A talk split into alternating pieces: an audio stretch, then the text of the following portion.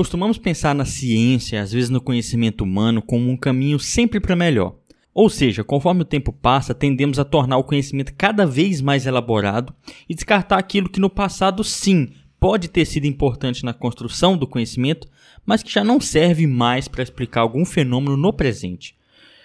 Porém, na prática, não é bem assim. Constantemente assistimos na história humana aquilo que chamamos de um retrocesso, uma busca de conhecimentos antigos e ultrapassados para sustentar crenças com pouquíssimo fundamento. Isso acontece mesmo quando já temos melhores explicações no presente. E é claro que com essa série de retrocessos que enfrentamos hoje no Brasil, movimentos sociais como o do design inteligente ganharam força. A nomeação do presidente da CAPES, que defende abertamente o design, e uma série de tentativas de fazer com que esse tipo de conhecimento adentre a educação formal, trouxeram à tona novamente a discussão sobre como enfrentamos uma série de voltas no tempo no nosso país. E essa ideia, bastante antiga do design ou desenho inteligente, se coloca como uma explicação alternativa para a origem da diversidade da vida na Terra. E segundo uma das ideias mais antigas e básicas do design inteligente, e aqui eu vou citar um trechinho de um texto do blog do José Alexandre, os organismos são tão complexos e tão perfeitos e maravilhosamente adaptados ao seu ambiente que, obviamente, eles não poderiam surgir ao acaso e sua existência requer, logicamente, a figura de um criador ou de um designer, né? Um desenhista que engenhosamente desenhou e planejou toda a vida na Terra, e algumas explicações até dizem isso sobre a complexidade do universo inteiro. E é claro, essa ideia já foi bastante discutida na história da humanidade, porém ela é ultrapassada. Hoje temos explicações mais robustas e também melhores maneiras, filosoficamente falando, de lidar com a questão da origem da diversidade da vida na Terra. Porém, infelizmente, isso tudo nos alerta para uma série de conhecimentos fajutos, picaretas e ultrapassados que tentam parecer ciência, mas não são, justamente para ganhar notoriedade. Esse é o caso da pseudociência, que no momento de ataques mais sistemáticos contra a ciência de qualidade, ganha força até nas políticas públicas. Num momento como esse, professores e cientistas devem se mobilizar, discutir e divulgar como saberes retrógrados como o design podem ameaçar centenas de anos de construção de conhecimento de qualidade, que hoje norteiam o nosso entendimento, que é baseado em evidências e estudos elaborados.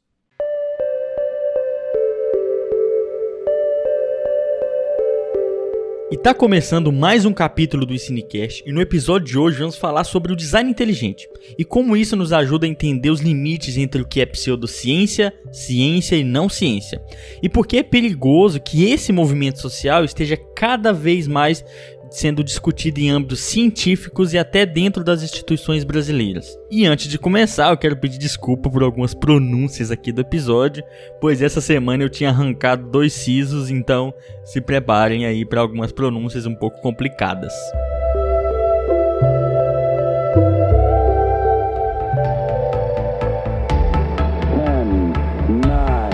Ignition sequence start.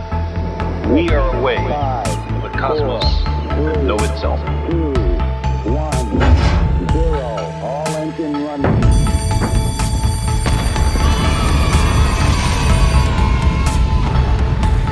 EnsineCast, ensino e ciências naturais. Olá, olá, caros primatas da internet, bem-vindos a mais um capítulo aqui do EnsineCast, o nosso podcast sobre ciência e educação. Aqui quem fala é o James, diretamente de Jataí, no miolo do Goiás. E hoje estamos aqui com um time de peso, né, para falar sobre evolução biológica, né, e o outro lado da força que tenta entrar em conflito com essa teoria. E para isso temos um convidado que sabe muito bem do assunto para falar disso aqui com a gente, né?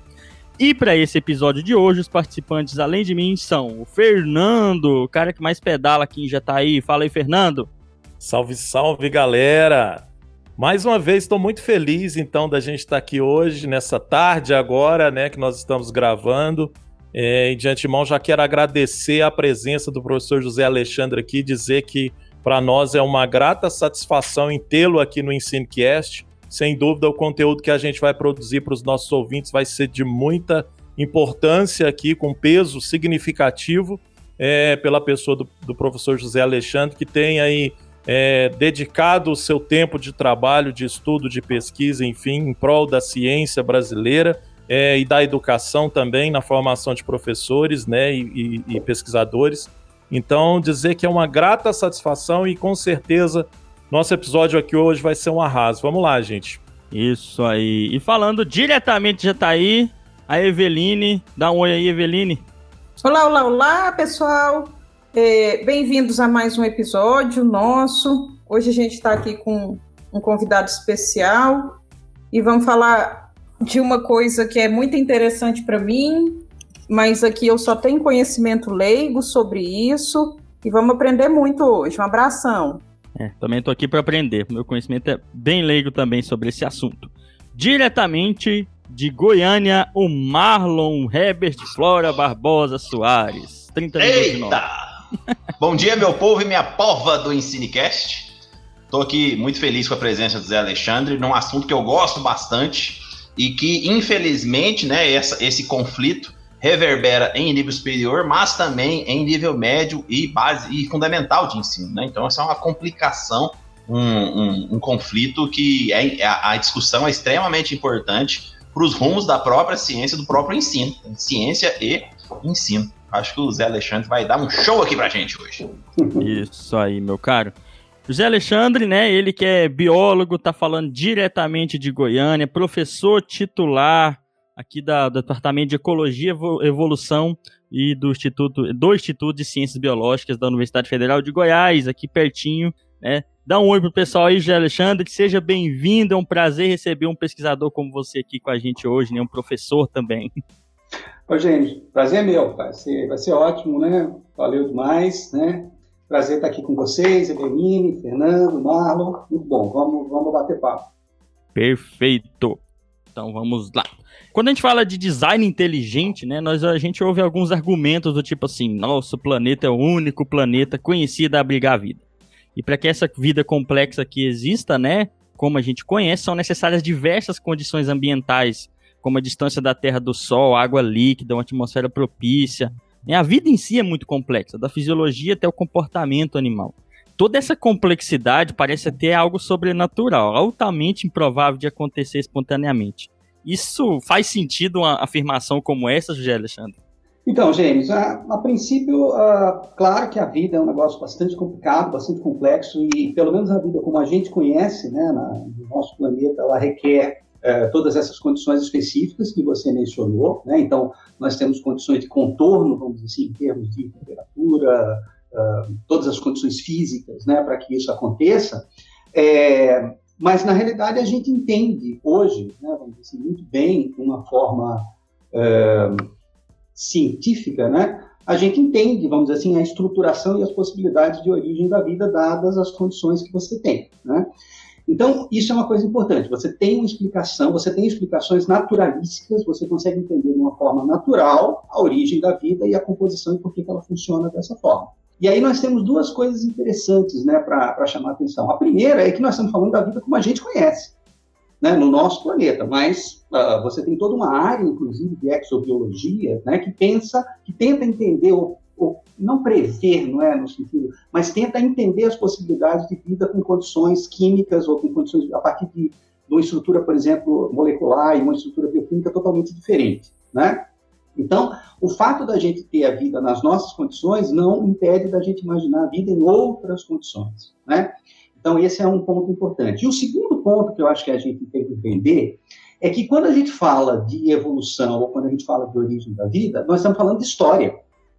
Então, os métodos, né, para a gente estudar a história, um evento histórico, e para a gente pensar no que significa, vamos dizer assim, cientificamente, a validação ou a compreensão de um evento histórico é totalmente diferente de você, por exemplo, trabalhar com uma questão experimental, certo? Então, as pessoas vão dizer assim, você não tem como comprovar isso, né? Então, essa visão mais vamos dizer assim, difundida e mais popular de ciência, porque isso não é comprovável. Sim, nenhuma ciência histórica jamais vai ser comprovável, mesmo ou a não ser que talvez você voltasse no tempo, né, e testemunhasse aquele evento. Como isso é pouco provável de acontecer, ou pelo menos por enquanto está bem longe, né, do nosso alcance, a nossa compreensão de como a gente faz ciência histórica tem que ser outra, né? Não é ciência experimental. Então, o que nós temos são evidências, né? E nós temos, vamos dizer assim, nós construímos modelos e aqueles modelos descrevem a realidade da melhor forma possível,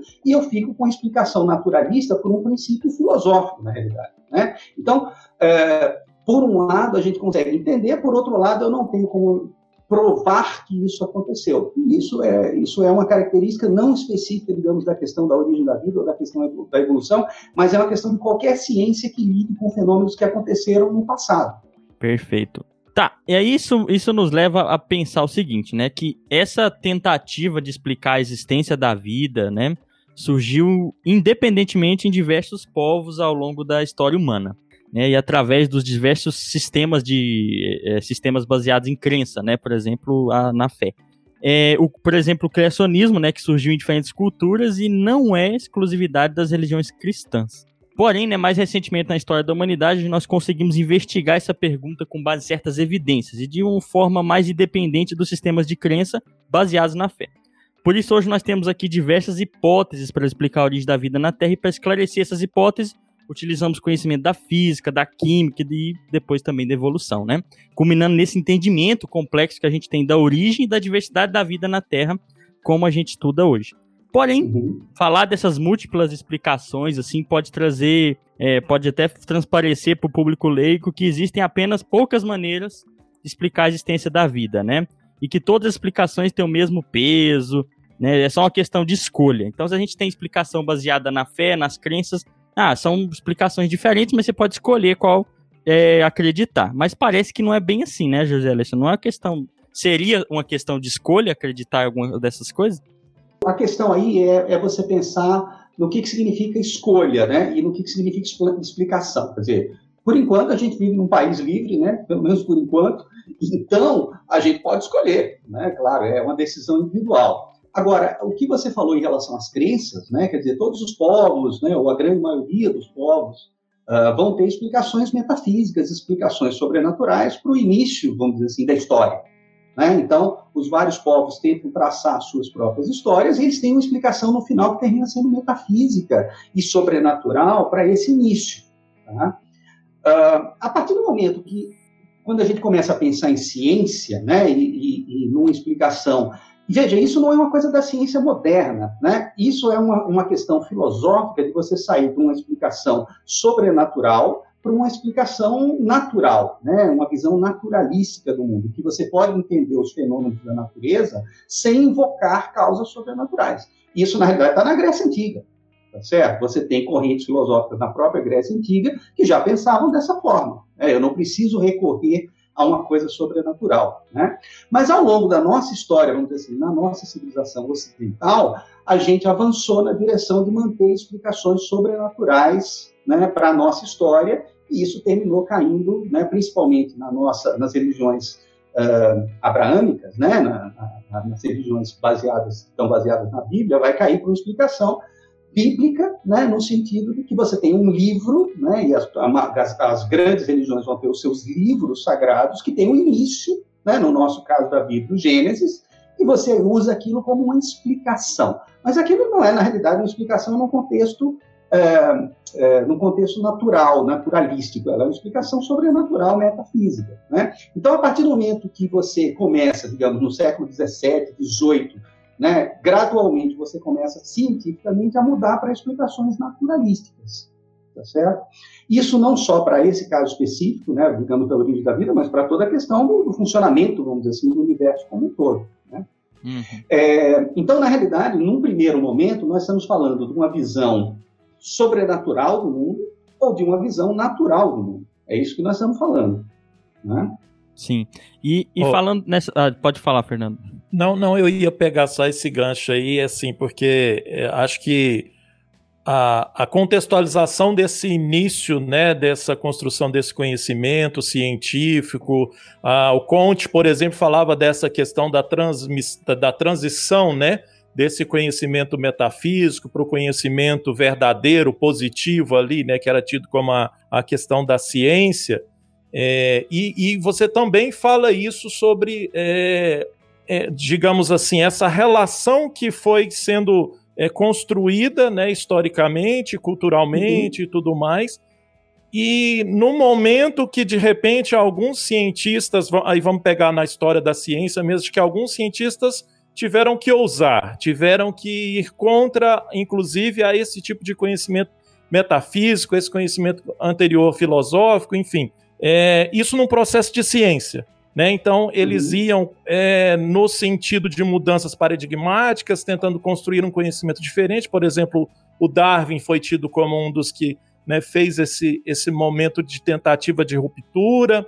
Mas aí, associado a isso, eu queria pensar assim, fazendo só essa relação, pensar que esses cientistas, claro, eles batiam de frente não só com as questões do coletivo de pensamento da ciência, mas também das questões sociais. Então, havia uma pressão social enorme nessa questão, e as pessoas, naquele momento, elas tendenciavam muito mais para a religião, para os conhecimentos mais tidos religiosos. E hoje, a gente, apesar de ter passado aí séculos e séculos, a gente parece que está voltando no tempo, né? A gente parece-me que nessa desconstrução ou reconstrução, digamos assim, que está acontecendo, a gente tem, aí pegando o caso específico da evolução biológica, a gente tem um coletivo de pensamento científico que tende a defender a teoria evolutiva, assim como a gente tem outros grupos que a gente sabe que não vai pelo o viés evolutivo. Mas o que eu queria focar é isso, assim, nessa relação. Me parece que apesar de 2, 3 séculos depois, né, a gente está no mesmo cenário de embate científico com a questão das influências religiosas e essas questões da sociedade recebendo muito mais influências da religião. Como que a gente fica nisso? Uhum.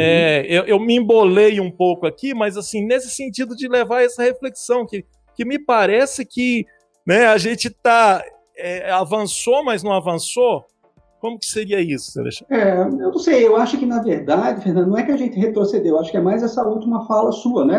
A sociedade sempre foi muito mais motivada e ela sempre viveu, vamos dizer assim, num mundo muito mais sobrenatural, né? Veja que não é só nessa questão, inclusive, religiosa, ligada com o criacionismo, etc. Quer dizer, a nossa sociedade, ela é muito mística, ela é muito supersticiosa, né?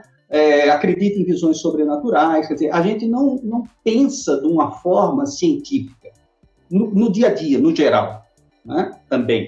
Quer dizer, então, eu não vejo muito essa mudança, né, eu não acho que a gente esteja numa coisa de retrocesso, né, a gente tem coisas localizadas, né, relacionadas com a expansão de certas correntes religiosas fundamentalistas, mas isso eu acho que vai e volta, né? Isso muda de lugar para lugar, inclusive. O que eu acho é que a visão da sociedade, inclusive, né, ela é uma visão metafísica, sobrenatural, de uma maneira geral, né?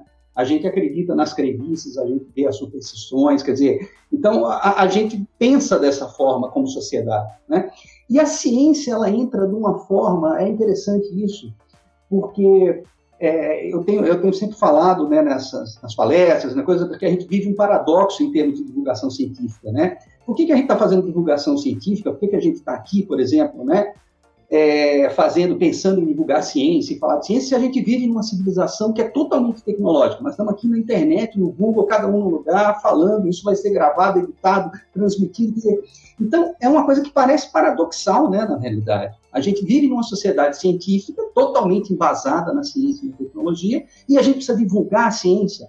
É porque as pessoas não associam uma coisa com outra, porque a gente continua vivendo como a gente sempre viveu como sociedade, e é como se a ciência e a tecnologia viessem à margem, e as pessoas não enxergam, é como se a gente tivesse, vamos dizer assim, a nossa civilização tecnológica, obviamente, é conduzida pela ciência, a nossa vida do dia a dia é conduzida pela ciência, mas as pessoas não têm consciência disso. É como se elas fossem levadas, né, vamos dizer assim, pelo processo. Então, no século XV, elas entravam num navio, né, no século XVI, XV, XVI, elas entravam num navio e chegavam, sei lá, na América, né? Hoje, elas entram no avião e chegam na América. Não faz diferença, né? Assim, como o pensamento da sociedade não mudou, né? Quer dizer, é como se ela nascesse naquele contexto, né, de civilização e de sociedade, E ela está acostumada, ela não entende, ela não percebe de onde tem origem, de onde vem isso, né?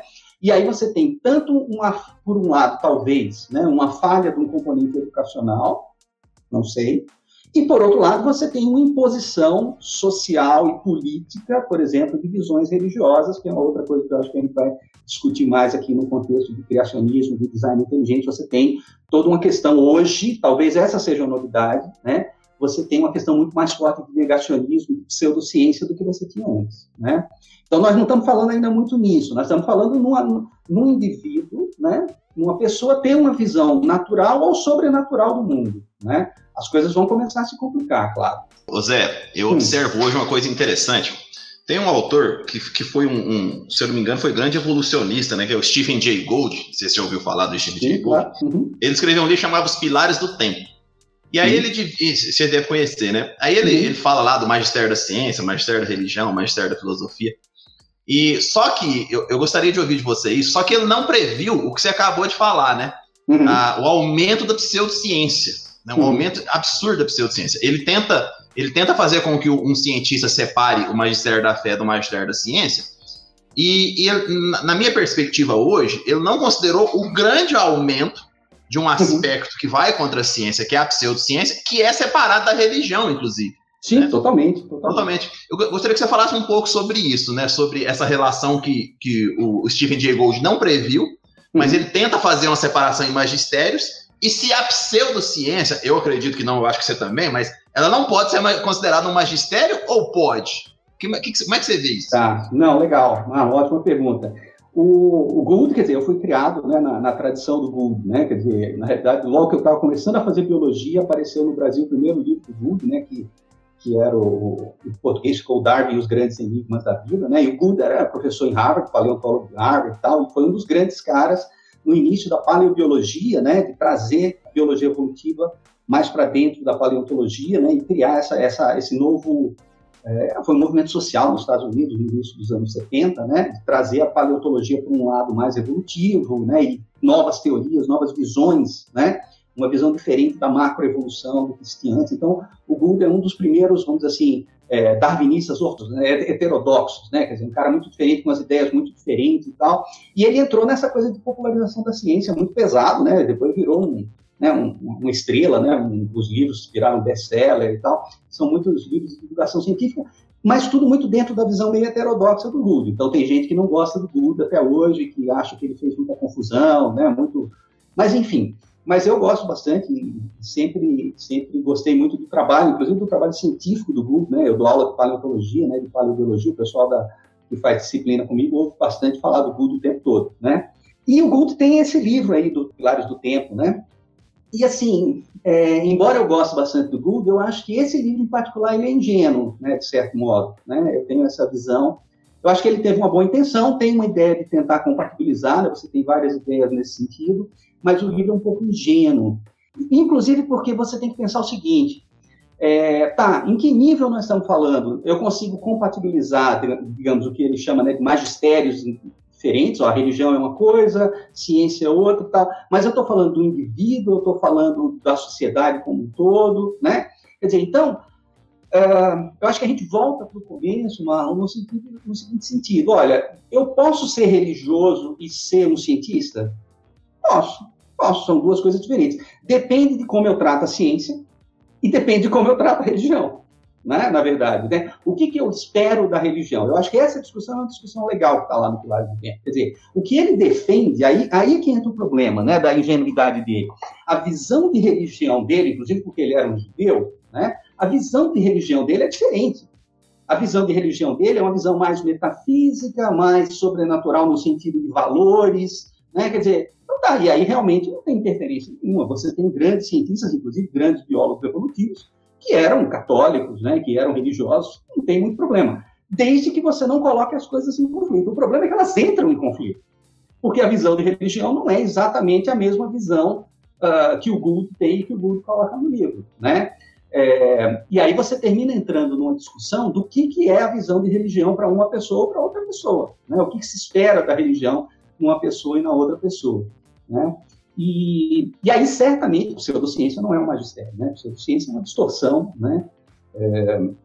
Então, isso eu acho que, né, se a gente vai avançar nessa discussão sempre, a primeira coisa que eu acho que a gente tem que fazer é separar o que é religião, é separar o debate, ciência e religião é uma coisa, tá? E o debate, por exemplo, de criacionismo e evolucionismo é outra coisa, são coisas diferentes, né? E o debate entre ciência e pseudociência é outro debate, né? Não, perfeito, eu concordo demais com essa visão.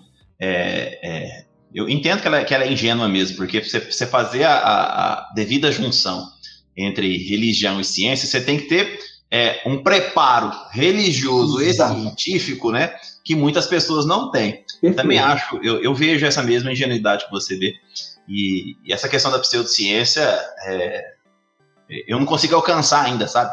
Esses dias meu filho me perguntou, só para contextualizar, por que as pessoas continuam acreditando em pseudociência? Aí eu mostrei para eles alguns livros, né, sobre isso. Ele falou assim, é quase uma religião, né? Sim. Eu falei, não, é um pouco diferente, mas assim, isso vai ainda nos trazer bastante problema ainda, porque a gente não sabe nem ainda classificar, né, corretamente os problemas relacionados à pseudociência. E aí, Marlon, tem umas coisas legais também, né? Você, aproveitando essa deixa sua que você coloca, né? A ciência também tem um pouco de culpa nisso, né? Então, a gente sabe também que tem certas visões científicas que terminaram, talvez sem querer, e visões muito diferentes, inclusive, terminaram passando para as pessoas uma ideia errada de como a ciência funciona, de fato, né? Quando a gente começou aqui o programa, eu comecei falando da questão histórica, né? Quer dizer, por exemplo, qualquer ciência, e aí nós estamos falando especificamente de biologia evolutiva, né? Mas qualquer ciência que trabalhe com história não pode ser comparada com uma ciência experimental. Tem pontos de comparação possíveis, tem pontos de comparação que não são possíveis. Aí você diz, mas uma ciência experimental, por exemplo, ela é mais sólida, ela é mais, né, mais testável, né? Eu consigo comprovar uma coisa. Sim, mas as coisas que você consegue comprovar com experimentação são muito limitadas, né? E muitas vezes elas estão fora do... Elas são simplificações extremas de um universo muito mais complexo, que você traz e você consegue replicar ou experimentar certas coisas específicas no laboratório. A maior parte da ciência é observacional em grandes escalas, né? Ou em grandes escalas de tempo ou em grandes escalas de espaço. E aí você não tem como experimentar. Então, o método da ciência que as pessoas acham que existe, que é um método experimental, de fato não é o que a ciência faz. Os cientistas não trabalham dessa forma. E isso tem uma série de implicações importantes, né? E muitos cientistas também não estão cientes disso, né? E se começa a propagar, né, uma visão, por exemplo, de que a ciência é correta, é objetiva, é exata. E a ciência não é isso, nunca foi, né? E isso abre uma brecha também, por um lado, isso abre uma brecha para você começar a questionar. Então, porque a ciência, se ela é exata, ela é perfeita, ela é objetiva, ela termina, às vezes, não é incomum que ela vire um conhecimento dogmático também. E aí você vai debater um conhecimento dogmático contra outro conhecimento dogmático. E isso torna as coisas muito mais complicadas, né? E aí vira uma questão de embate mesmo, né?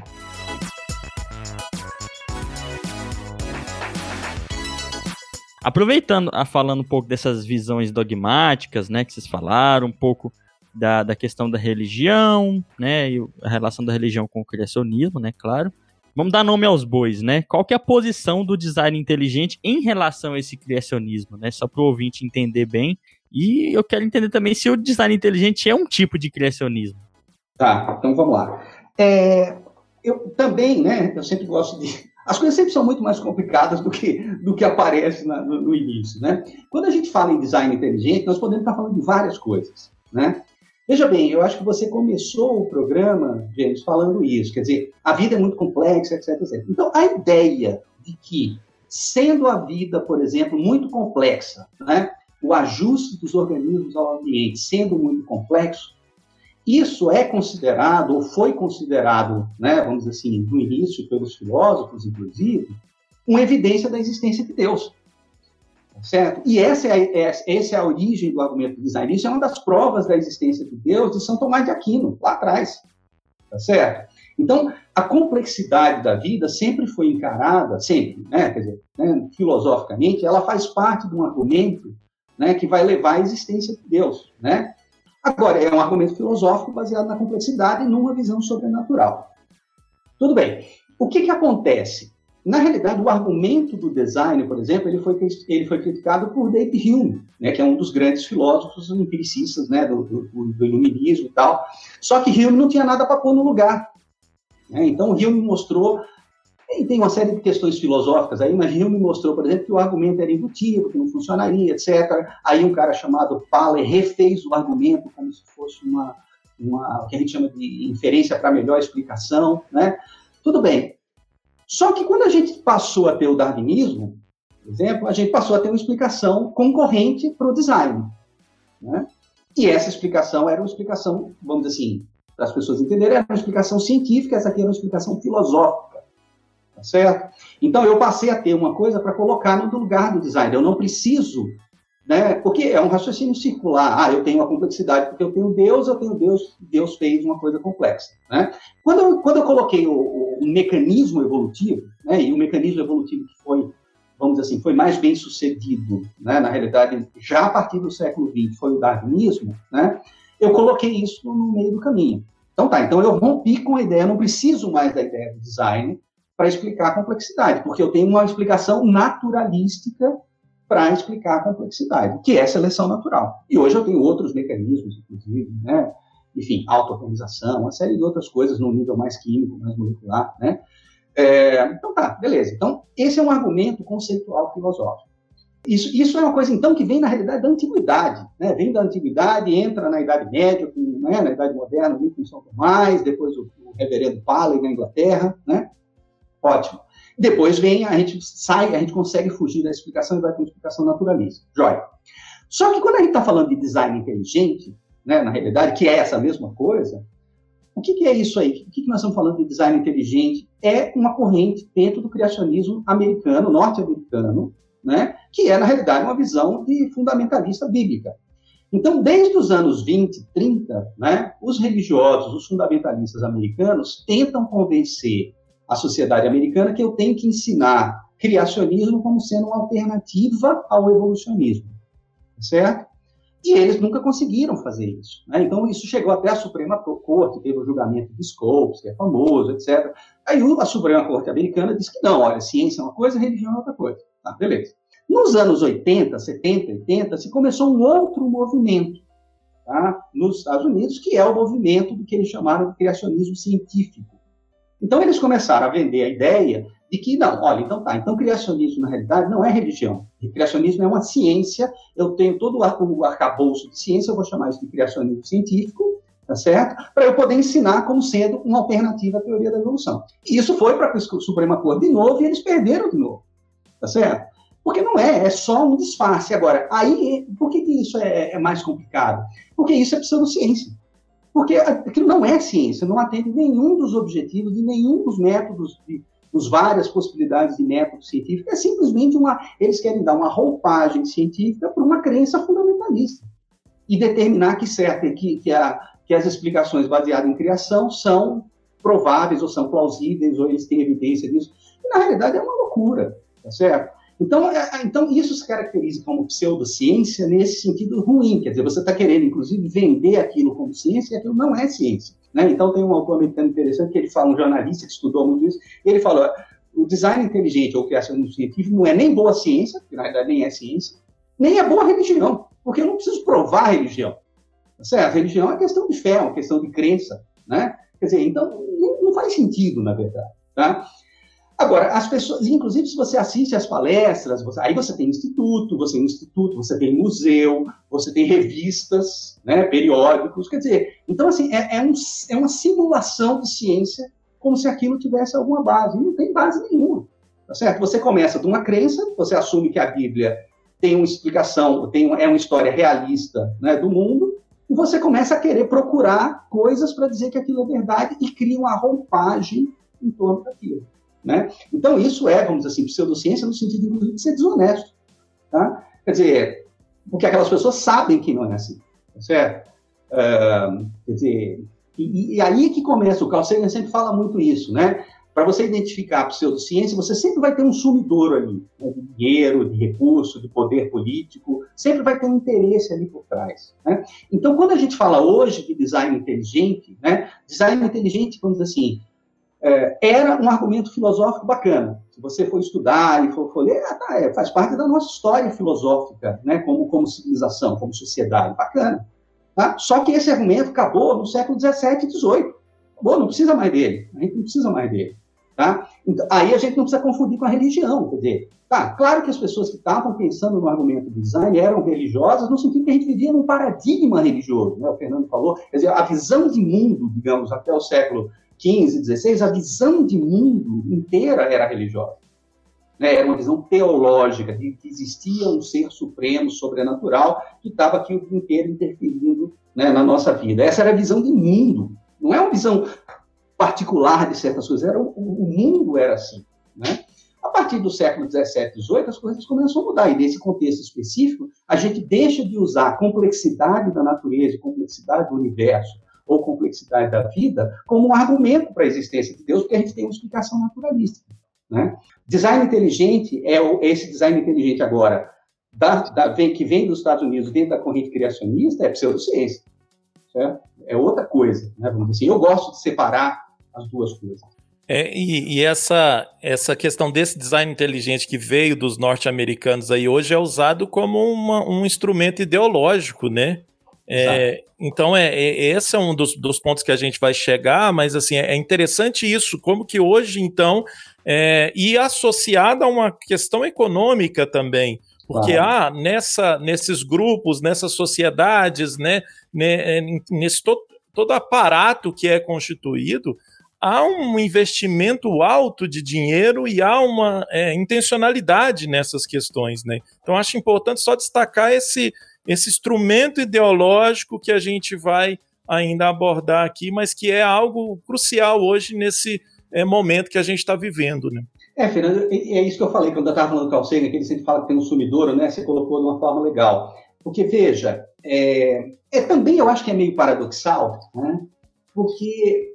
Quando você usa... Porque aí a gente tem que pensar o seguinte, por que existe, então, pseudociência? Né? Por que eu não tento convencer as pessoas, digamos, da existência de Deus ou da própria, né, da própria complexidade da vida como sendo um reflexo, né, ou como sendo uma evidência, como queria Santo Agostinho, né, da existência de Deus? Por que eu não convenço as pessoas a partir desse argumento? Por que eu tenho que revestir isso com uma roupagem científica? Porque as pessoas acreditam na ciência, tá certo? Quer dizer, embora elas não vivam, né, elas estejam longe, por isso que a gente vê, às vezes, propaganda de shampoo. Esse shampoo foi testado cientificamente, né? Tá certo? A minha pasta de dente foi testada cientificamente. Por que alguém põe isso num comercial? Talvez antes até fosse mais frequente, mas tinha muito isso, né? Isso é comprovado cientificamente. Aí aparece uma pessoa no laboratório e tal, né? Talvez no subconsciente, né? As pessoas acreditem na ciência e elas acham que dar uma roupagem científica seria interessante, né? Então, quando as pessoas fazem isso, elas estão, na realidade, usando isso para aumentar a credibilidade e para manter o poder sobre aquelas pessoas, né? E aí você entra em toda a questão das religiões, das concepções fundamentalistas dentro da religião, que, principalmente no Brasil, tem um componente político, né, fortíssimo, né? Impressionante, né? Não, eu ia comentar um pouco disso que o Fernando comentou, e teve uma vez que eu participei, eu já até falei aqui no EnsineCast já, mas eu repeti para você, Alexandre, participei uma vez do Pint of Science aqui em Goiânia uma vez, né? Uhum. E aí fui num bar e falei depois da Clorinda, inclusive. A Clorinda fez uma palestra excelente sobre lá os diversos tipos de cabra. Eu nem sabia que existia tanta cabra, tanta ovelha diferente. Misericórdia, tanto que foi espetacular aquilo. Bom, fui falar depois dela, sobre essa questão de ciência e pseudociência. E aí, cara, eu falei sobre homeopatia e desci o cabo do Guatambu na homeopatia, Zé Alexandre. E o bar, bicho, depois da Clorinda, o bar tava cheio de veterinários, Zé Alexandre. Bicho, na hora que eu falei isso, o cara já levantou lá no falando, mas eu uso a homeopatia nos animais e dá certo. Você tá falando aí, no meio da palestra, bicho, o cara levantou, você está falando uma bobagem. Aí eu mantive a calma, fui discutindo com ele. Uhum. Mas, olha só, eu entendo que não é só ideológico, é econômico, ele vive disso. Sim. Ele vive disso, né? Uhum, sim. E essa questão econômica é forte, não só para veterinários, mas para médicos, homeopatas e etc, né? Sim, com certeza. Nós estamos vendo isso agora, né? Na pandemia, né? Assim, sem entrar muito na pandemia, porque senão o negócio vai para o outro lado. dá um desânimo, né, cara? Porque, assim, como que a gente vai discutir design inteligente, essas questões de criacionismo e tal, quer dizer, com a expectativa de conseguir, né, vamos dizer assim, mostrar que não é isso, que aquilo é pseudociência, que é negacionismo, etc. Putz, se no caso da pandemia você tem tanto negacionismo e tanta pseudociência, e as pessoas estão morrendo do seu lado e você continua sem entender, a gente está falando de criacionismo? Está muito longe, né? Então tá, é difícil. É o trem danado. E você falando, eu fiquei pensando aqui, José Alexandre, então essas ideias de um designer inteligente ou algo do tipo, né? Elas são anteriores ao darwinismo, né? Digamos assim. Sim, claro, bem anteriores. Uhum. Só que elas ganharam uma roupagem nova a partir da década ali de 20, a partir daí, né? Pelo que eu tô percebendo, né? E aí eu fiquei pensando aqui, isso começou nos Estados Unidos, né? E como o Brasil importa várias coisas dos Estados Unidos com os anos de diferença, esse movimento de design inteligente também começou a acontecer aqui no Brasil, né? Uhum. E aí eu até fui lá, vou recomendar para os ouvintes o blog do José Alexandre, vão lá para ler, tem muita coisa bacana, que eu fui lá no seu blog e peguei algumas... Eu vou te interromper, James. Diga. Você me sacaneou. Ah, você estava inscrita? Não, é porque você fez o meu bom demais da conta aí. Ah, já aí rodou. Eu nunca tenho bom demais da conta, hoje eu tinha, você tirou ele. Você pode fazer igual no último episódio, fazer um ruim demais da conta e criticar alguma coisa. Não é nada mais. Mas falando disso, eu fui lá no blog do José Alexandre, então vocês podem conferir lá. E lá ele fala um pouco, né, que como que no ano passado... Um tal de Benedito Aguiar foi nomeado para a presidência da CAPES. Saca só, da CAPES. E olha só uma fala desse tal Benedito, saca só. Queremos colocar um contraponto à teoria da evolução e disseminar a ideia da existência de um design inteligente, né? E que esse design inteligente possa estar presente a partir da educação básica, de uma maneira que podemos, com argumentos científicos, discutir o criacionismo. Saca só, como é que isso... tá adentrando instituições que, em teoria, não deviam discutir essas coisas, né? E outro exemplo interessante, né? Em outra ocasião, também no ano passado, a partir de 2018, parece que o Brasil degringolou o resto, né? Mas, enfim, em outra ocasião, também no ano passado, em um evento da Universidade Federal, de uma Universidade Federal, né? Ela recebeu um cientista, dito cientista, né? Que também é coordenador da Sociedade Brasileira de Design Inteligente, para falar sobre a viabilidade da evolução à luz da química, em que esse cara falou sobre como, né, a evolução é algo fantasioso, impossível de acontecer, dada a assombrosa complexidade na vida, e isso explicaria um designer inteligente, né, guiando esses rumos da vida na Terra. Isso tudo num evento de uma universidade federal, tá, que foi visto aí milhares de vezes por milhares de pessoas. E eu queria agora... saber, né, por que essas ideias de design inteligente são perigosas, por que esse movimento social ele pode ser danoso quando ele começa a adentrar esses âmbitos científicos, educacionais.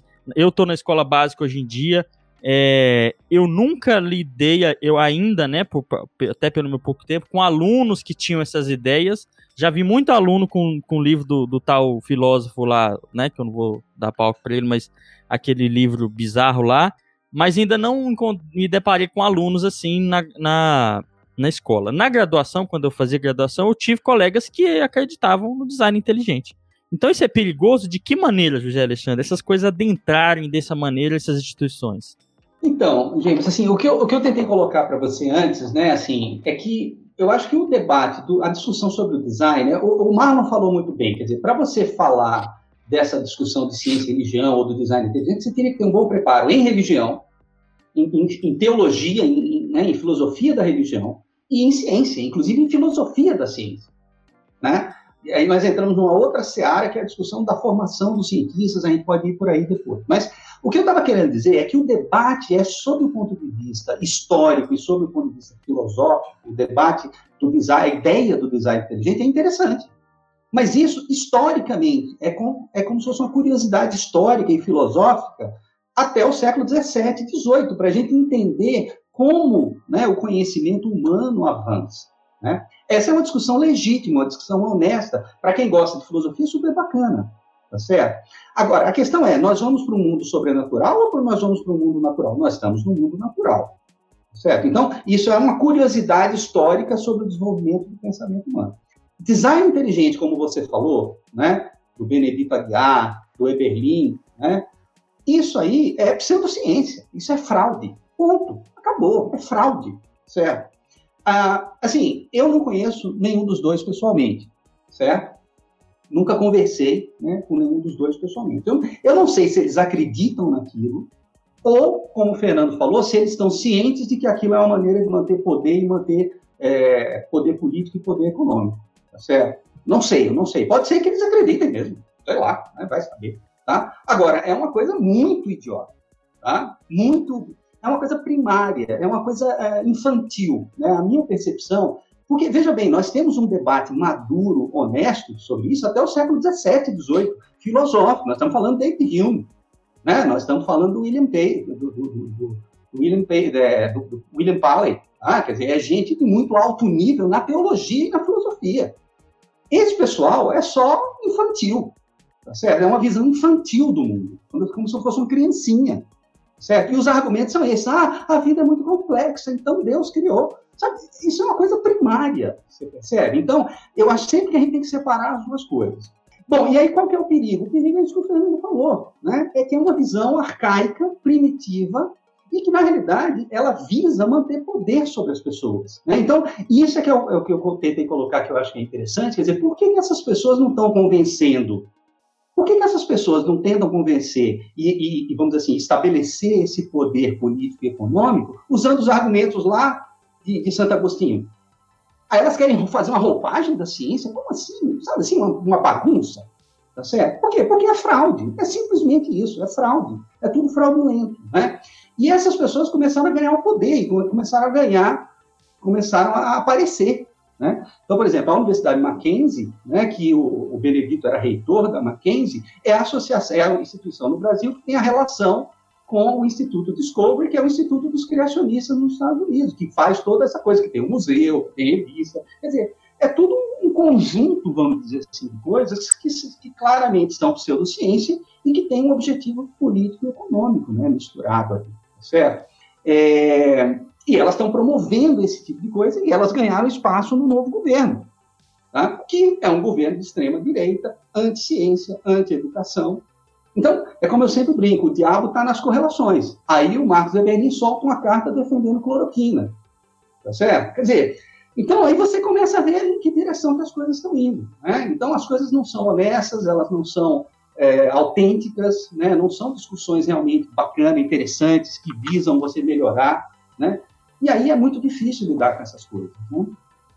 Uma coisa que tem me incomodado bastante é essa questão de precisar defender ciência, como se a gente estivesse defendendo um ponto de vista, enquanto a gente não está defendendo um ponto de vista, a gente está defendendo um corpo de conhecimento que foi socialmente construído, testado de várias maneiras. Então, isso tem me incomodado bastante ao longo do tempo, de eu vou defender a ciência. Eu não preciso defender a ciência, porque contra fatos não há argumentos. E aí essa questão dessa teoria do design inteligente me pôs para pensar em relação a isso, o porquê defendê-lo sem a existência de fatos. E aí os argumentos que o José tem mostrado, eles têm realmente me feito pensar agora sobre isso, que eu defendo por interesses, né? Algum tipo de interesse. Sim, claro. Esse é o ponto central na pseudociência e no negacionismo. Você tem um interesse político, econômico, enfim, né? Com certeza. E isso que você falou, ele tem uma complicaçãozinha aí, né? Que eu tentei falar logo no início, que é o seguinte, que você diz assim, fato, né? Quer dizer, a evolução, ela não é uma coisa, por exemplo, se a gente fala especificamente em evolução, né? Evolução não é uma coisa que está no nosso senso comum, que está no nosso dia a dia. Então, se a pessoa não entende como a ciência funciona, e a maior parte das pessoas, né, e muitos cientistas não entendem como a ciência funciona de fato, né, o fato não é tão óbvio, ele pode ser óbvio para a gente, mas não é óbvio assim, né? Então, você precisaria de um certo nível de abstração, né, e de um certo nível de compreensão de como a ciência histórica funciona, para poder achar que aquilo é um fato. As pessoas não acham que é um fato. né? E lógico, assim, eu desanimei totalmente depois da história da pandemia, né? Como eu falei para vocês. Se a gente não vê um fato que é óbvio, né? A gente vai ver uma coisa abstrata, não vai. Né? Então, assim, é difícil.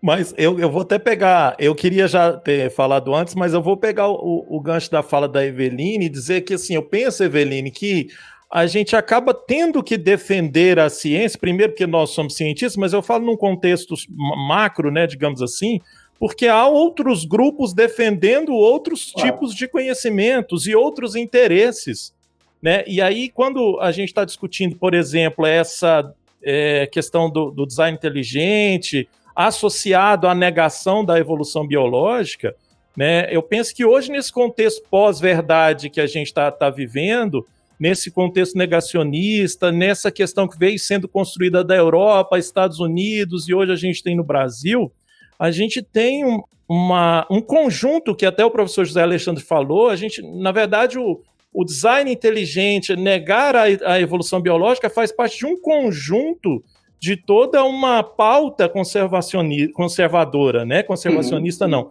de toda uma pauta que, ao por exemplo, ir para o embate contra a evolução biológica, na verdade, eles estão associando a várias outras questões que estão dentro desse pacote. Então, eu vejo que a gente precisa, sim, defender, porque, de fato, tem outras pessoas, e muito fortemente, muito bem amparadas por questões econômicas, políticas, e aí que está o principal problema, né? Porque hoje essa galera está muito bem articulada. Então, a gente tem uma bancada religiosa, por exemplo, no governo, né, ocupando espaços importantes, e essa galera traz uma demanda de uma população leiga, que era uma outra questão que eu queria dizer também. Então, a gente tem uma construção que veio sendo feita de modo na pseudociência, digamos assim, mas hoje a população leiga, digamos assim, comprou esse discurso e ela defende esse discurso até mais do que muitas vezes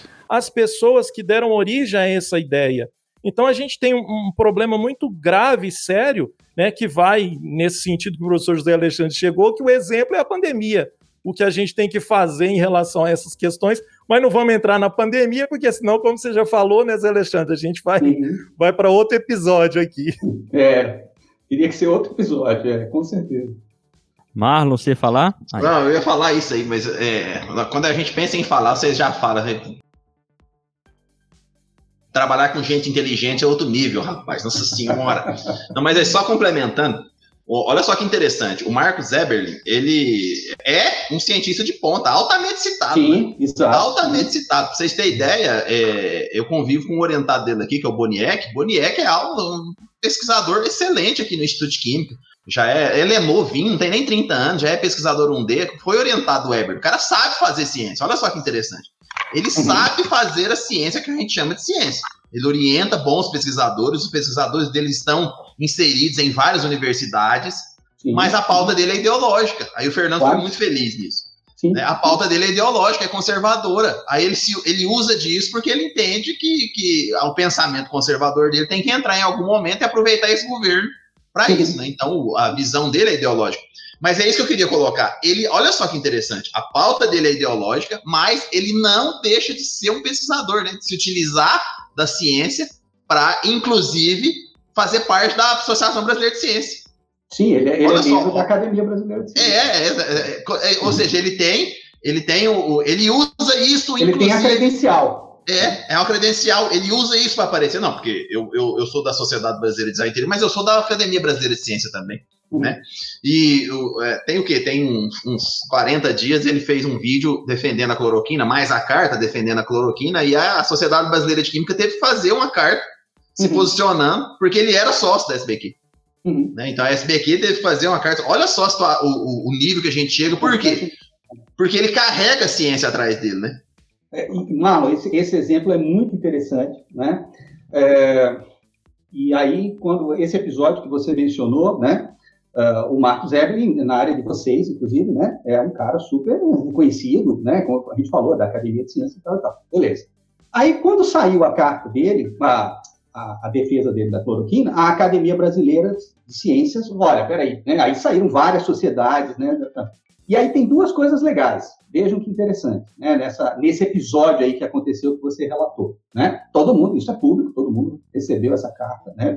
Ela circulou bastante, a carta de, vamos dizer assim, de contraponto e repúdio, né, da Sociedade Brasileira, da Academia Brasileira de Ciências e das outras sociedades científicas, como você mencionou, a Sociedade Brasileira de Química.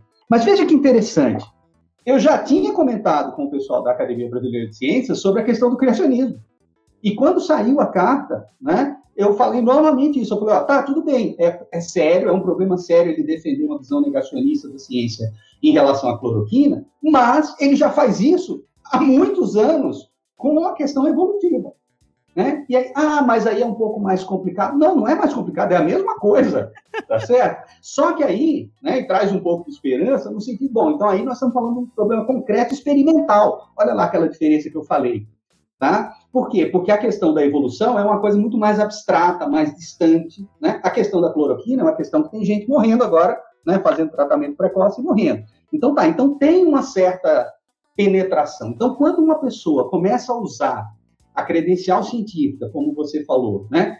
Para defender um ponto de vista que é claramente, experimentalmente, localmente, né? Anticientífico, ela causa uma reação, né? Da sociedade, né, e da sociedade científica, a ciência, vamos dizer assim, como instituição, ela se move.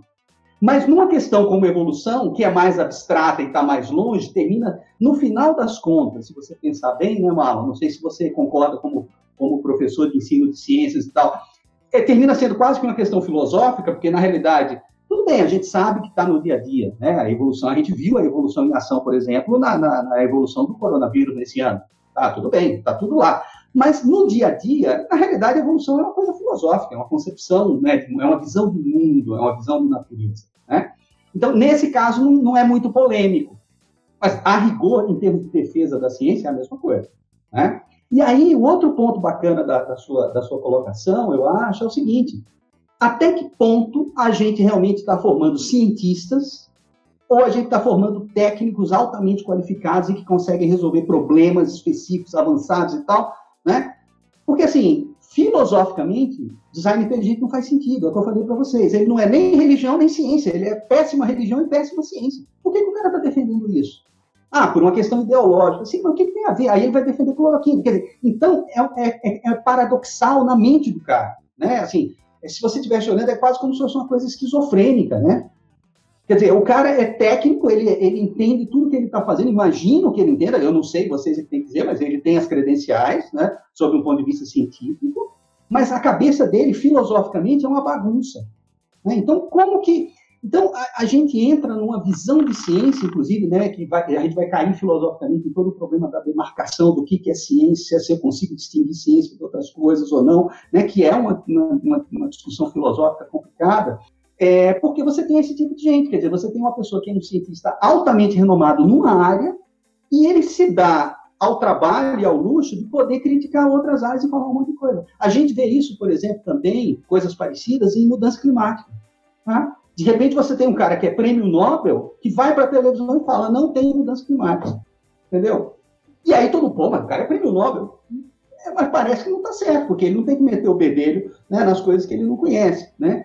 Enfim, então a gente está vivendo num momento, e aí talvez, eu acho que pegando um pouquinho da fala da Eberlin, a gente tem uma visão muito ingênua, né? Aí agora é a nossa vez de ser ingênuos, né? A gente tem uma visão muito ingênua, muito positivista, né?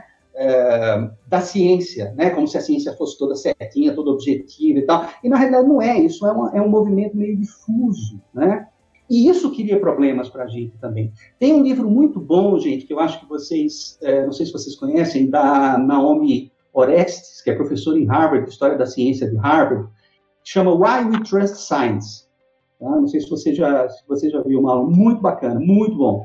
Tá? Tem uma palestra dela, inclusive, do lançamento do livro, em que ela discute um pouco isso, quer dizer, toda a questão, inclusive, assim, muito de que as pessoas começam a deixar de acreditar em ciência porque a própria ciência tem essas confusões e isso começa a gerar uma série de problemas, né? Então, o problema, por exemplo, de criacionismo, de design inteligente nesse sentido, né, pseudocientífico, é muito parecido com o negacionismo climático, tá certo? Então, ela tenta e ela mostra, inclusive, que muito da discussão sobre ciência é porque as pessoas não acreditam nos cientistas. tá certo? Inclusive porque os cientistas querem passar uma falsa impressão de objetividade quando não tem. E isso soa falso para a sociedade, às vezes, né? Quer dizer, então, a gente está num momento muito complicado, né, em que a gente vai ter que repensar várias coisas para poder sair desse imbróglio, né, em que a gente se meteu. Né?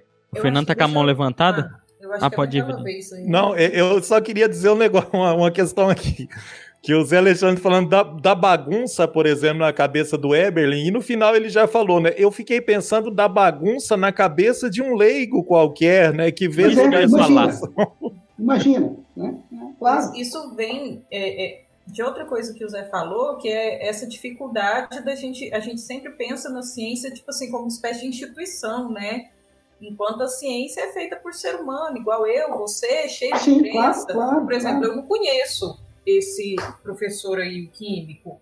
Mas eu imagino, por exemplo, pode ser que ele seja um religioso fervoroso, sim, que a todo custo quer, isso, exato, quer explicar a sua própria crença para que ele continue crendo nela a partir, exato, de um momento razoável. Eu nem digo que ele é desonesto, né? Eu só acho que é infantil, né? Mas isso é a minha percepção. Se ele quer ser, né? Tá, tudo bem, a gente vive num país livre. O problema é que você cria um estrago, né? E aí eu volto para o Gould, né? Aí a gente pode voltar para o Gould. Ele tinha que, na melhor das hipóteses, como várias pessoas, eu conheço várias pessoas que separam as duas coisas, né?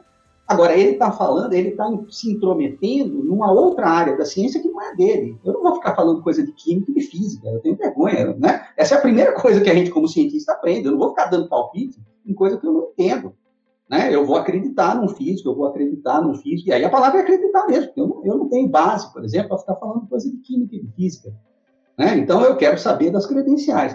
Então, eu não vou para a televisão para falar alguma bobagem sobre cosmologia, ou sobre química, ou mesmo sobre medicina. Não vou entrar nessa, né? Porque a gente tem o nosso lugar de fala, né? Esse é um ponto importante. E essas pessoas, elas rompem com isso, né? Porque você pode dizer assim, olha, eu sou, vamos supor, no caso dele, eu sou químico, mas eu fui criado numa família religiosa, etc., eu sou religioso. Tá, tudo bem. Agora, você querer usar a sua ciência, como o Marlon falou, a sua credencial, para atacar a ciência dos outros, né, e abrir um questionamento que não existe, esse é o problema. Por isso que tudo isso soa meio fraudulento. Eu acredito que, né, quando a gente ouve o Eberlin falando, eu acho que a sua explicação é correta mesmo. É uma pessoa religiosa que está, né, meio perturbada, ele quer misturar, ele não leu o livro do Gould, né, ele não leu os magistérios, não interferir, pelo menos, para tentar ficar calado e não falar besteira, né? Então, ele tenta, a todo custo, provar, usando a maneira que ele conhece a ciência, que é uma ciência local, experimental, né? Ele não entende nem o alcance da ciência histórica e os métodos, vamos dizer assim, da ciência histórica, né? Para legitimar a crença dele. E isso cria um estrago, né?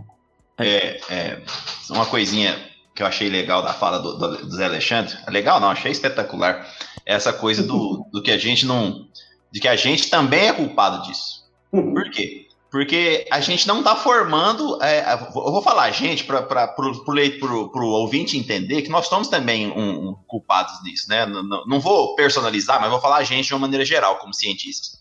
Porque a gente fica preocupado em formar o sujeito para o mercado de trabalho, mas não forma, de fato, um doutor, né? Um doutor pensante. A gente forma na perspectiva do Pedro Demo, que é um sociólogo da UNB, um idiota especializado. Uhum. A gente não presta atenção no que a gente está fazendo. Formar um doutor é mais do que fazer ele publicar. Sim. Aquela formação específica, técnica, né? Isso. Então, eu acho que você foi muito feliz nessa fala e eu concordo com ela demais. A gente tem que se preocupar mais com a formação de um ser pensante, né? De um cientista que seja pensante também.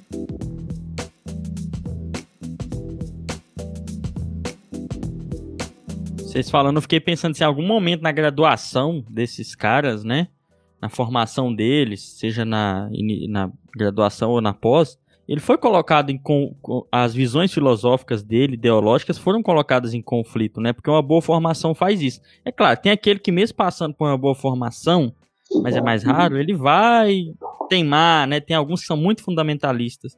E eu fico pensando se esses caras tiveram na formação essa contraposição, né, de conflitos, mas é igual o José Alexandre falou, ele tá falando uma área que nem a dele, que talvez ele nem viu direito na graduação. Não, nunca viu, com certeza. E eu fico pensando também, o Fernando falando, eu tenho muito medo, porque se a gente vê cientistas, né? Pessoal formado aí em várias áreas, seja cientista ou mais técnico não se fala, mas fique imaginando a população que não passa, né, por esses ambientes. Eu fico pensando nos meus alunos, né, lá do ensino fundamental, do ensino médio, né, como esse ensino de evolução, se não for muito cuidadoso, eles ficam mais expostos a essas ideias, esses caras que se vendem aí como os especialistas, né, e os meus alunos às vezes não vão ter o discernimento de saber, olha, isso é um cientista de uma área, a ciência funciona assim, né, e mostrar essa heterogeneidade da ciência também é muito difícil para eles poderem julgar essas informações, né. Eu acho, James, a sua colocação me leva para dois lugares diferentes, né, e o Marlon falou antes também, questão da formação, importante, né, e tem uma outra coisa que eu acho que é o seguinte, por exemplo, embora, né, de novo, vou ser repetitivo, né, a pandemia nos mostra uma coisa mais séria do que a gente acha que é, mas tudo bem, vamos esquecer isso, né. Quando nós estamos falando, por exemplo, em criacionismo, em evolução, né, eu já falei, mas, por exemplo, mudança climática, se você pensar em cosmologia, nós estamos falando de buraco negro, gente, nós estamos falando de dobra no espaço, no tempo, sabe, assim, é muito abstrato, está muito longe, né, da nossa realidade palpável, empírica, né, perceptível do dia a dia. Então, isso requer um nível de abstração. Então, veja, você está querendo, e aí a palavra é essa mesmo, tá? Você está querendo que as pessoas acreditem em coisas muito abstratas. Elas não vão sair da zona de conforto, porque ela foi criada, né, como o Dawkins disse, não existe criança religiosa, existe criança filha de pais religiosos. Ela foi criada em uma tradição não só religiosa, mas numa tradição muito local, né? E aí, eu acho que a gente volta para o começo lá do programa, quando o Fernando falou de que a gente estaria retrocedendo. Não, na realidade, as pessoas são sempre criadas ali no mundo, elas nascem, ficam ali, tem os pais, a família, quer dizer, a gente continua vivendo numa coisa muito tribal ali, né? E a gente está vendo isso, né? E paradoxalmente, ninguém nunca imaginou que isso ia acontecer, né? A internet reforçou as concepções tribais, não mais geograficamente, mas no espaço virtual. Nós continuamos sendo tribais, quer dizer, a gente continua ali localmente, né? Então, as pessoas não estão acostumadas a pensar de uma forma mais global, a sair daquela sua realidade ali, empírica do dia a dia, né? Elas ficam ali. Então, você está querendo que as pessoas entendam, né? Talvez não acreditar no sentido para não confundir as pessoas, né? Como se isso tudo fosse crença, mas não deixa de ser uma crença, né? No sentido de que você entende a lógica de como você chegou na crença, né? Na realidade, isso é a própria definição de conhecimento, né? Do conhecimento justificável.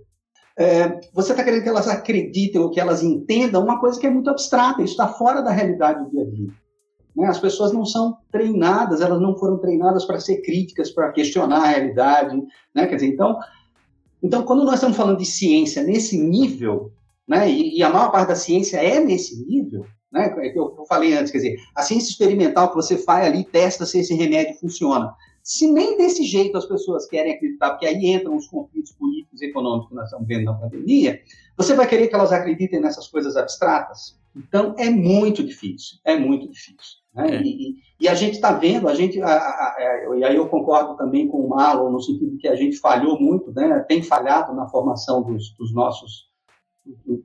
Na graduação como um todo, não é em cientista, não. Talvez até o pessoal das humanidades tenha um pouco mais disso, porque eles não ficam preocupados, né, em formar o cara técnico ali, né? Talvez o pessoal das humanidades, que inclusive é sempre o alvo dos ataques primeiro, exatamente talvez por causa disso, né?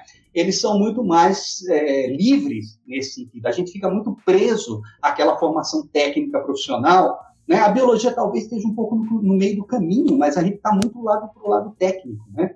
Então, a gente tinha que fugir disso. Né? Para mim, a solução é essa. Não tem que ficar ensinando esse monte de informação. Né? Inclusive, assim, já indo um pouco para a ideia de divulgação científica, quer dizer, a gente faz divulgação científica querendo enfiar informação, mas a informação está aí. O problema não é informação, o problema é formação. Né? Quer dizer, é a pessoa pensar de uma forma crítica, de uma forma... né? Sair do empírico, né? Pensar de uma forma mais abstrata. Né? Isso é que seria o legal, isso que seria... a coisa realmente importante, né? E a gente está muito preocupado na universidade em forma técnicos. Por exemplo, a gente está vendo, né? De novo, é difícil fugir desse assunto, né? Mas eu acho que é bem... A gente está vendo, o pessoal está questionando a formação médica. É o principal exemplo. Como você tem tanto médico receitando cloroquina? Putz, não faz sentido isso, né? Quer dizer, Não sei se vocês viram, mas o Conselho Federal de Medicina agora diz para os médicos que eles não podem dar atestado falso. Sabe assim, como que o Conselho Profissional diz que não pode dar? Sabe assim, é um negócio assim que assim, não faz sentido, né? Quer dizer, a gente perdeu totalmente, né, a referência de valores, de, né? Quer dizer, é muito esquisito. Qual que é a sua verdade, né? É a minha verdade, né? Pois é. Agora dizer, é a relativizou tudo, né? Tudo. Olha, você não pode dar um atestado falso, tá bom? Beleza, olha, eu preciso te avisar que você não pode dar um atestado falso. Sabe assim, é uma coisa que... Então, assim, tem um problema muito sério, né, que está acontecendo, né, Marlon, na nossa capacidade de formar pessoas que pensem, né, assim... A gente precisa repensar tudo. Eu acho que a gente precisa começar do zero e repensar um monte de coisa. Imagina. Mas antes de pular, James, a gente já está chegando no nosso teto, mas eu só queria colocar duas situações aí nessa fala que você questionou a respeito desse ensino lá na educação básica. Né? Aí pegando essa questão que o Zé Alexandre fala de repensar, da questão da formação, esse repensar envolve muito também, José Alexandre, o currículo. Claro, porque aí a gente tem lá na educação básica uma evolução biológica que é ensinada de modo estritamente fragmentado, sim, geralmente sim, isolado e compartimentado ali em 3, 4 aulas, né? Uhum. Associado a isso, a gente tem um conteúdo biológico que talvez seja o que mais sofre com um embate, digamos assim, com a questão religiosa. Uhum. Né? O modo como ele é trabalhado, ensina-se todos os outros conteúdos, né? Não na perspectiva de que a evolução biológica é um eixo, né? Que deveria perpassar ali, mas aí tá, agora chegou a hora da evolução biológica. Então vamos ensinar... Não, a evolução biológica não pode. Né? Chega ao absurdo de algumas escolas, né, de viés religioso, não aceitar o ensino da evolução biológica. E aí, então já como são só 2 semanas de evolução biológica, vamos tirar isso do currículo. Então, acho que é importante também a gente falar dessa questão, né?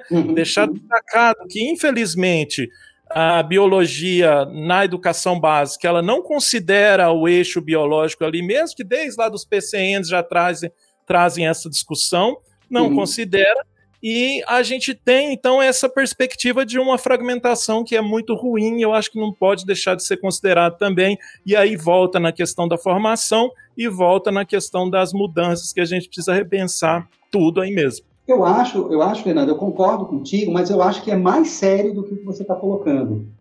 Tá? Não é só uma questão, claro, não tenho familiaridade com a questão do ensino básico, fundamental, Marlon vai ter muito mais experiência com isso, mas assim, na minha percepção, né, e aí é percepção mesmo, né, o problema é mais sério do que esse. Não é só que a biologia é ensinada de forma fragmentada e a evolução é dada como fragmento. É que toda a ciência é dada como fragmentada, ela é dada como isolada das humanidades, porque a gente tem essa visão positivista, né? Perfeito, lá para trás, né? E a gente não ensina a visão de mundo, que não é uma visão científica, é uma visão naturalística, por exemplo, né? E a gente não mostra a relação disso, digamos, com a própria religião, até seguindo que seja a ideia do Gould, por exemplo, dos magistérios não interferentes. Né? Eu não consigo fazer com que as pessoas entendam a lógica do mundo que está em torno delas. Né? Ou que elas possam escolher as possibilidades. Porque, por exemplo, eu não tenho nada contra uma pessoa ser religiosa, não tem nenhum problema. Tá? É como eu falei no início, a gente, por enquanto, pelo menos vive num país livre. Tá? Então, a pessoa quer ser religiosa, seja religiosa, não tem problema. Normal, tá certo? Eu vou criticar minha avó, minha tia ali, porque elas eram religiosas. Bobagem isso, não é isso. O problema não é esse. Né?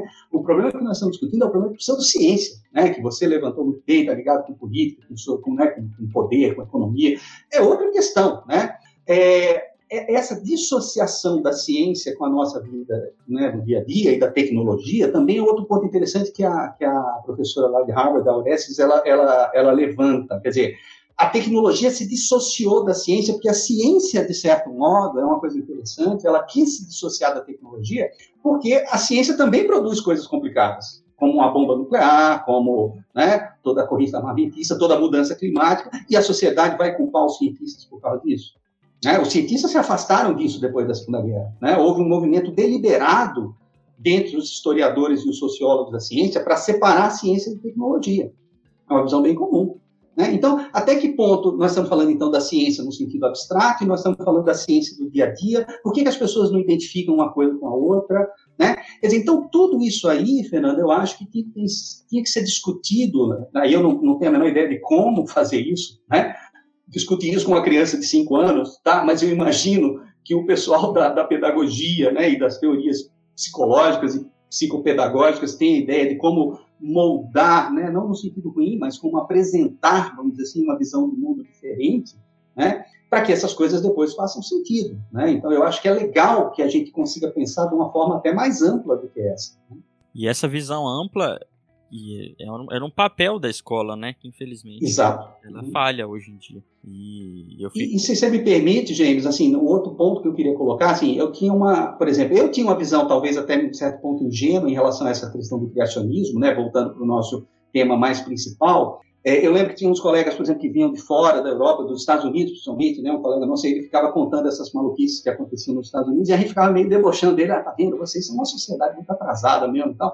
A gente achou que isso não ia chegar aqui, né, na realidade estava chegando, não é porque a gente não ia receber, lá já estava, essa coisa estava chegando e a gente não viu, né, então se tem uma coisa que a gente foi meio omisso, a gente ficava dando risada, fulano está falando isso, né, o fulano e tal, né, o Eberlin está falando isso, ninguém nem ligava.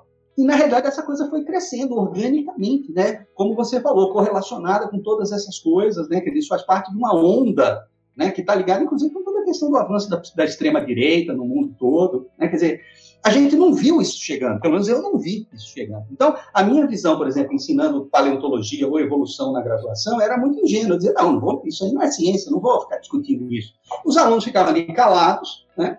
Como o James falou, eu tenho certeza que muita gente estava ali, né, entrando por um ouvido e saindo por outro, porque ela tinha uma visão dogmática e eu não tocava nesse assunto, né? E hoje eu acho que isso é uma visão, assim, errada, ingênua, dizer, porque em algum momento a gente precisa falar isso, tá certo? E eu dizer, não, isso aqui não é para discutir dentro, digamos, da disciplina de paleontologia ou da disciplina de evolução, isso nós vamos discutir em filosofia. Mas quem dá filosofia não discute isso. Em que espaço da universidade, por exemplo, nós vamos discutir isso, né? Então, assim, eu comecei de 2, 3 anos para cá, eu comecei a... Não estou ensinando a evolução e criacionismo como sendo equivalente, óbvio, né? Mas essa discussão que nós estamos tendo aqui, eu tento ter com os meninos na sala de aula. Gente, vocês vão ouvir falar de design inteligente, ou então se vocês são religiosos, talvez você já tenha ouvido falar de design inteligente, ou se você é de tal religião, você vai ouvir o seu pastor falando isso. De onde vem isso? Vamos entender aqui em que contexto, do que nós estamos falando, né? Vai dar certo? Provavelmente não, mas pelo menos, né, eu fico menos culpado, né, e eventualmente eu vou plantar uma semente de dúvida para que a pessoa seja crítica. Agora, se ela quer continuar acreditando, não tem problema, cada um faz o que quer, né.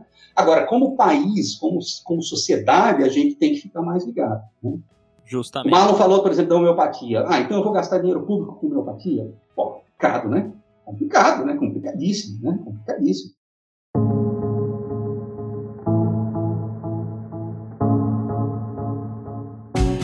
Olá, aqui é o James falando diretamente da edição desse episódio. Até aqui você percebeu como a ciência obviamente não é perfeita. E o que torna a ciência eficiente em entender a realidade é justamente estudar os erros através da participação de pessoas como você, que estão dispostas a fazer críticas bem construídas e melhorar a partir desses erros. Então, para tornar o EnsineCast um trabalho de divulgação científica cada vez mais robusto, você pode ajudar esse episódio a chegar a mais pessoas para fazermos um contra-ataque à desinformação que ajuda ideias retrógradas a ganhar força no nosso Brasil.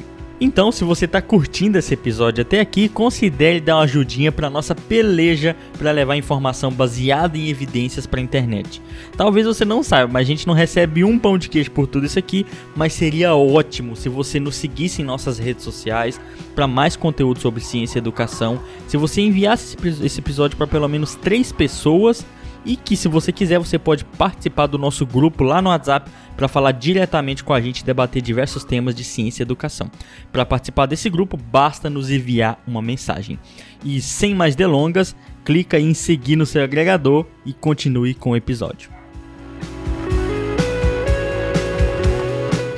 E você que está ouvindo a gente, você acha que a situação não é grave, né? Então, por exemplo, que essas ideias não podem adentrar facilmente as mentes das pessoas, né? Vamos pensar o seguinte, que numa pesquisa de 2004, faz tempo, mas dá pra gente ter uma noção, né? 54% dos brasileiros afirmavam que o ser humano vem se desenvolvendo ao longo de milhões de anos, mas que Deus planejou e dirigiu esse processo. Outros 32% acreditavam que Deus criou o ser humano e foi nos últimos 10 mil anos ainda, né? Já como a gente é hoje. Então já vê que a maior parte da população brasileira acredita, tem alguma crença nesse sentido, né? E outros 9% apenas afirmavam que o ser humano vem se desenvolvendo ao longo de milhões de anos, né? E que Deus não esteve envolvido nesse processo.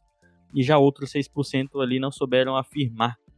Então, e ainda entre os entrevistados dessa pesquisa, 89% concordaram que o criacionismo deveria ser ensinado nas escolas. E 75% pensam que essa concepção deve substituir o evolucionismo em sala de aula. Saca só. Pensando nesse perfil, né, o José Alexandre, que talvez não tenha mudado muito nesses quase 20 anos aí. Então, você acha que esse impacto do design inteligente ele se torna muito maior na sociedade com essas concepções, né? O que você acha? Eu acho que sim. Você colocou eu acho que tem vários pontos interessantes aí, né? O primeiro que você colocou, né, do jeito que você foi mostrando a pesquisa, James, é interessante, porque, por exemplo, se alguém diz assim, olha, eu acredito que Deus criou a vida com propriedades evolutivas, né? Não tem nada para falar sobre isso. Isso é metafísica. Está em conflito com a religião, com a evolução? Não. Porque isso, nós saímos do campo, vamos dizer assim, empírico. Eu tenho uma visão naturalística, mas uma pessoa pode ter uma visão metafísica sobrenatural e achar isso. Isso contradiz o conhecimento sobre a evolução? Não. É uma daquelas perguntas meio que você não pode responder, né? Não, eu acho que você até pode, mas isso não é nenhum problema, isso é uma discussão metafísica, né? Você tem pessoas que têm uma visão, né? Foi o começo do nosso programa, você tem pessoas que têm uma visão sobrenatural do mundo, que acham que existe, né, uma coisa sobrenatural em torno da gente, e tem outras que não. Isso não vai contra nada que você vai estudar em evolução. Inclusive, porque nós estamos falando de ciência histórica.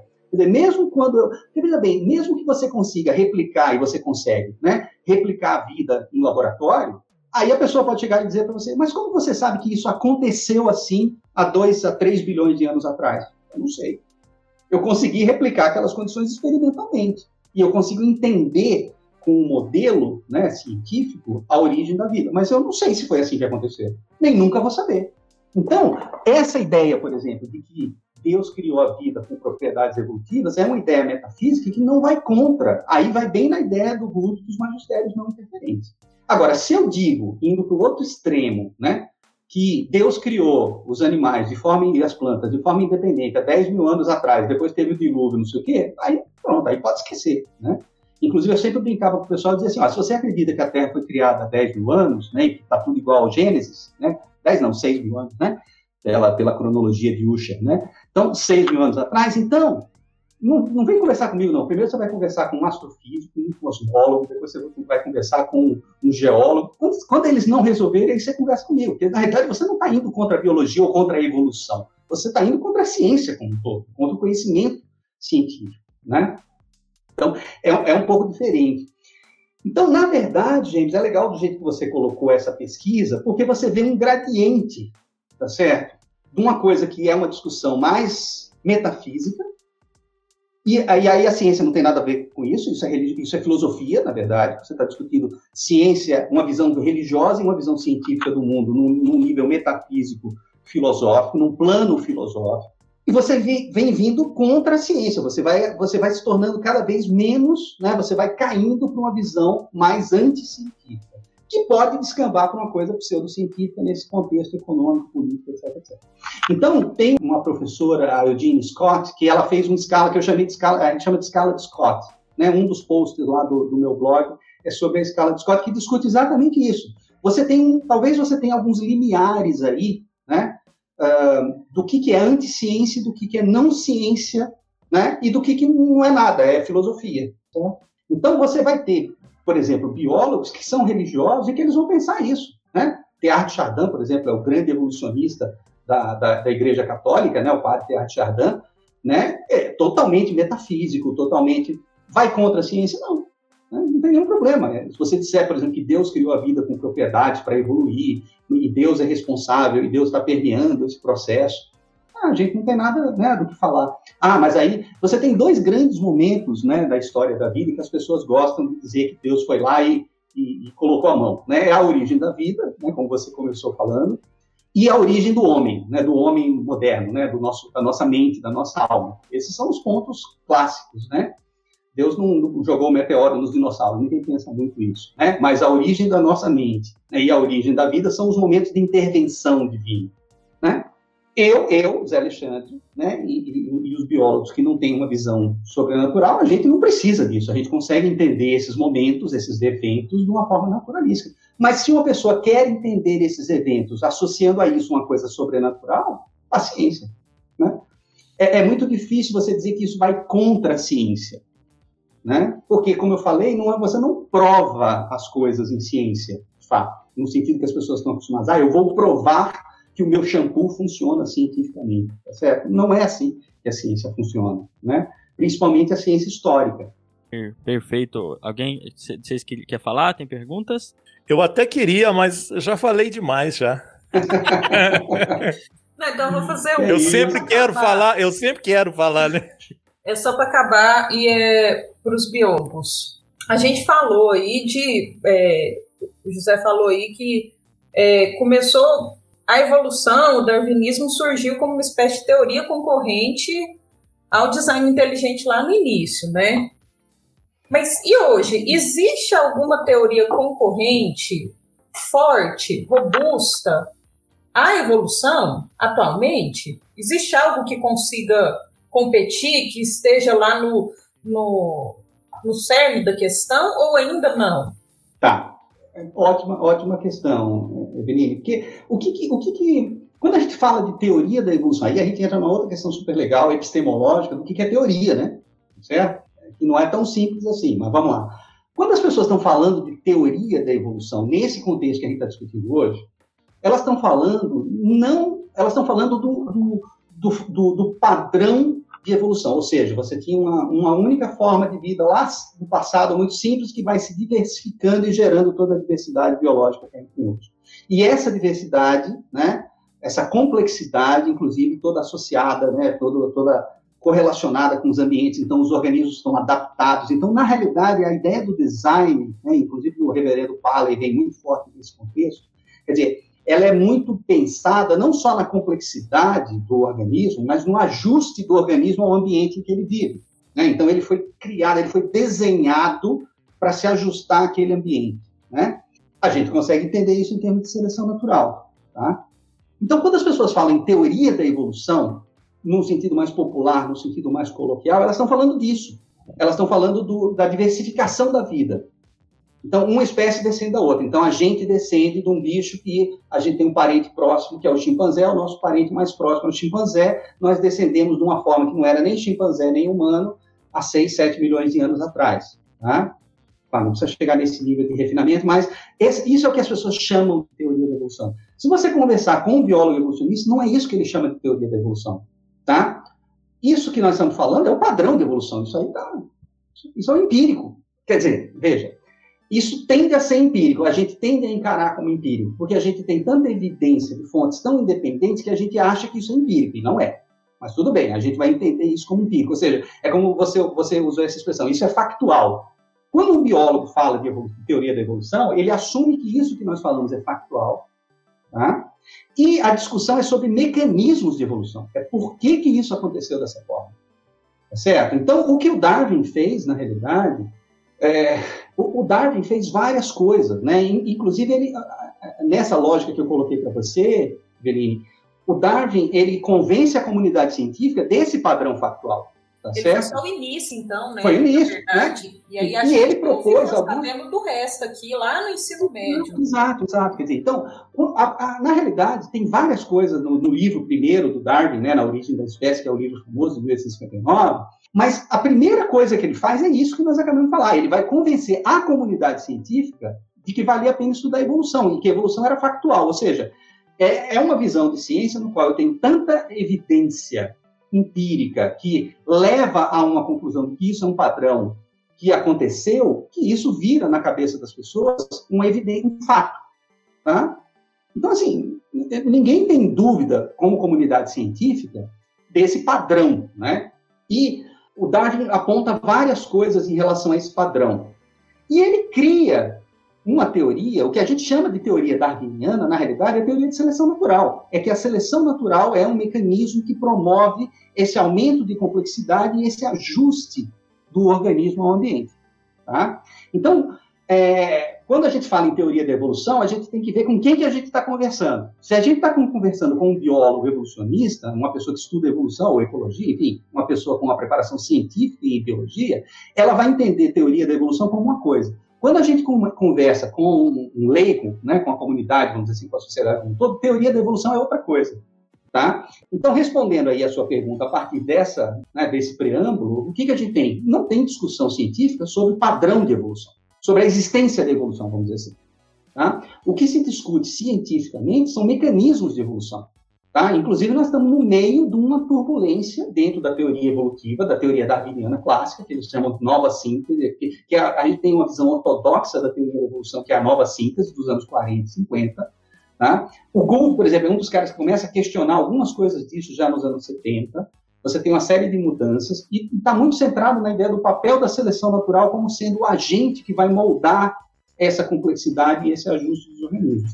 E agora nós estamos num outro momento de turbulência, né, que é o que eles estão chamando de síntese expansiva, síntese estendida. Quer dizer, então a gente está vendo uma série de outros mecanismos mais complexos, toda a questão de desenvolvimento, padrões epigenéticos, padrões diferentes de herança que estão começando a aparecer. Então, tem um monte de coisa diferente aparecendo para explicar o padrão. Agora, ninguém questiona o padrão, tá certo? Quer dizer, então, embora se você for olhar a rigor tecnicamente, né, vamos dizer assim, fazendo uma análise filosófica, tá, epistemológica, evolução não é fato, né, e tem muito essa confusão, quando você vai conversar com a comunidade científica, você vai, com a sociedade, você vai dizer que a evolução é fato porque você está falando do padrão.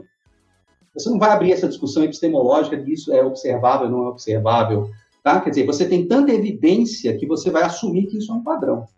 A evolução aconteceu, não tem discussão sobre isso. A discussão é por que a evolução aconteceu e como ela aconteceu, né?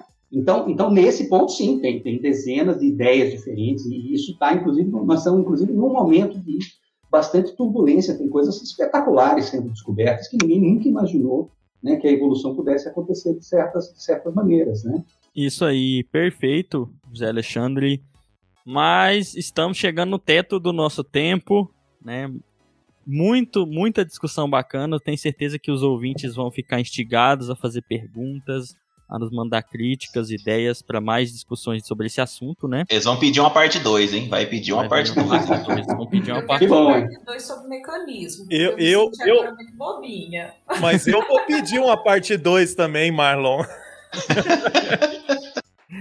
Esses temas, assim, sempre os ouvintes lá do grupo do WhatsApp falam alguma coisa pra gente discutir a mais sobre, né, e dar seguimento. Tem então. Fim, né? Tem chão.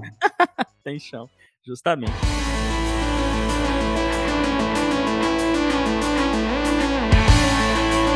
Vamos partir então para o final do episódio, né? Que o final do episódio é onde a gente dá algumas sugestões, que a gente chama de bom demais da conta. A Evelina eventualmente dá sugestões de coisa para você não consumir, que tá aí nos ouvindo, então, que é o ruim demais da conta dela, tá? Então não sei o que vai ser o dela hoje, mas vamos lá então para o final do episódio do bom demais da conta, como é de praxe. Primeiro, os membros aqui, o convidado fala por último, né? Pra dar dicas e tal, e fazer os jabás. Vai lá, Marlon, primeiro você. Uai, eu vou indicar um autor aqui, o Zé Alexandre, inclusive, tocou no nome dele aí, que eu acho um livro fantástico, ele foi chamado de radical por causa disso, ó, absurdo, que é o Richard Dawkins, que é um livro que chama Deus no Delírio. É, o livro é muito bom, e ele começa partindo de Deus como hipótese, né? E ele vai destruindo os argumentos, principalmente os argumentos criacionistas de design inteligente. Então eu indico esse livro para vocês, Zé Alexandre tocou no nome dele aí. Ele é geneticista, né, Zé Alessandro? Originalmente sim. Né? Sim. E eu gosto muito dele. E ele foi chamado tanto pelos colegas quanto pelos religiosos de radical. Uhum, sim. É um livro que todo mundo tem que ler, porque é muito interessante a abordagem que ele faz sobre a argumentação contra, né, o criacionismo, design inteligente, colocando aí Deus como uma hipótese tangível quanto qualquer outra hipótese científica, e diz que porque ela não é confirmada, entre outros aspectos que ele discute no livro. Acho bastante interessante, deixo como sugestão para todos aqui, para quem quiser começar a conversar sobre a lei e entender sobre essa dinâmica, né? Esse conflito, vamos dizer assim. Eu deixo aí com o Deus no Delírio, do Richard Dawkins. Isso aí. Eveline, conseguiu pensar aí? O James me sacaneou, porque, já para os ouvintes, para quem não conhece, o meu bom demais da conta era o blog do Zé mesmo. E vai ficar lá nas nossas linhas finais. Descrição lá do episódio. Isso, descrição do episódio. Mas aí, para eu não ficar sem falar nada, então vou indicar aí o Homo Deus. No episódio passado, o Fernando indicou um livro do Yuval também, né? Que foi o... Sapiens? Não, foi outro que você indicou. 21 Lições. É, o 21 Lições, não foi esse que você indicou? Então, se não foi, tá aí. Dois livros, então. 21 Lições e o Homo Deus. Então já emenda aí, Fernando. Eu vou indicar saúde mental, primeiro de tudo, né? Eu acho que a gente está precisando, então, os ouvintes aí que façam algo que traga um pouco de paz, que traga um pouco de benefício, de bem-estar, porque a gente está vivendo nesse momento tão difícil. Eu estou falando com base nas minhas últimas experiências aí, né? Então, acho que a gente que procure um esporte, que procure ouvir música, assistir série, ler livros, enfim, tentar sair um pouco dessa rotina tão caótica que a gente acaba que se submete dentro de casa, nesse contexto remoto que a gente está trabalhando mais do que antes, parece, né? E a sensação é essa. Mas também, para fugir então um pouco da questão do tema, né, eu vou indicar música. Vou indicar dois cantores do movimento grunge, né, idealizadores ali praticamente, que é o Chris Cornell, que infelizmente já faleceu, e o Ed Vedder, que são dois cantores de bandas famosas aí que eu ouço muito, mas que gravaram também álbuns solos, né? Então fica a dica. Perfeito, meu caro. Minha dica também eu tô cansado dessa pandemia, mas a pandemia fica muito mais cansativa com esse atual governo. Então, minha dica é que também para melhorar a qualidade de vida das pessoas no futuro, você comece a entender o impacto de um governo negacionista como esse, tá? Na nossa qualidade de vida. Imagina daqueles que, infelizmente, não têm tantos privilégios, né? Então, a minha indicação é consciência política, e isso você conquista lendo, contrapondo ideias, tá? Porque eu tô cansado de um tanto também, que vocês não sabem a qual nível que eu tô disso. Mas enfim, outra dica que eu deixo para quem quer um conteúdo em vídeo sobre evolução, e é um pouco mais complicado, mas acaba sendo mais completo, é o canal do Pirula. Eu acho que quem tá ouvindo a gente ouve muito, gosta de ver vídeo também, então lá tem muito material interessante, e ele faz muita abordagem bacana, até contrapondo essas ideias como a gente fez aqui no episódio. É isso aí, minha dica. Zé Alexandre, sua dica. Eu ia falar mas a Eveline que... parece que vocês já falaram, mas assim, nesse contexto nosso aqui de evolução, mas de uma visão mais legal, mais abrangente de ciência, de conhecimento, etc., como você falou, né, Fernando? Para mim, um livro absolutamente fantástico é o Sapiens, né, do Yuval, né, que foi um best-seller, imagino que você já viu até ter falado aqui em algum momento, né? Mas ele traz uma visão super legal, super integrada, né? E eu tenho falado, inclusive, para os alunos da biologia, eu falo, você não pode se formar biólogo sem ter lido Sapiens, embora seja um livro do historiador, tá? E é por isso que você tem que ler, né? Para sair um pouco da casinha e ver um monte de coisa legal. Então, Sapiens é um livro realmente revolucionário, eu acho, né? Não é à toa que ele estourou e virou um best-seller no mundo todo, e o Yuval é fantástico, né? Tem uma crônica, inclusive, recente da pandemia no New York Times, né? Fantástica, né? Da visão, né, dele sobre o que está acontecendo, né, nesse momento, né? E para o pessoal que tem um pouco mais de facilidade, que consegue ler inglês, eu indico esse livro que eu também gostei muito, eu li recentemente, né, da Naomi Oreskes, né, chama Why Trust Science, né? Por que acreditar na ciência? É muito legal, muito bom mesmo, ela desconstrói toda essa visão mais positivista e tal, e mostra de onde está vindo o negacionismo. Ela é geóloga, na realidade, de formação, mas ela é professora no Departamento de História da Ciência em Harvard, né? Ela fez um monte de coisa legal, sobre a questão da história do desenvolvimento da deriva continental, né? Que ninguém acreditava, depois o trabalho dela principal foi isso, depois ela começou a estudar questões gerais e foi para a questão de negacionismo climático bastante. Então ela tem um livro só sobre negacionismo climático, e esse último livro é mais geralzão, chama Why Trust Science. É muito bom, muito bom mesmo.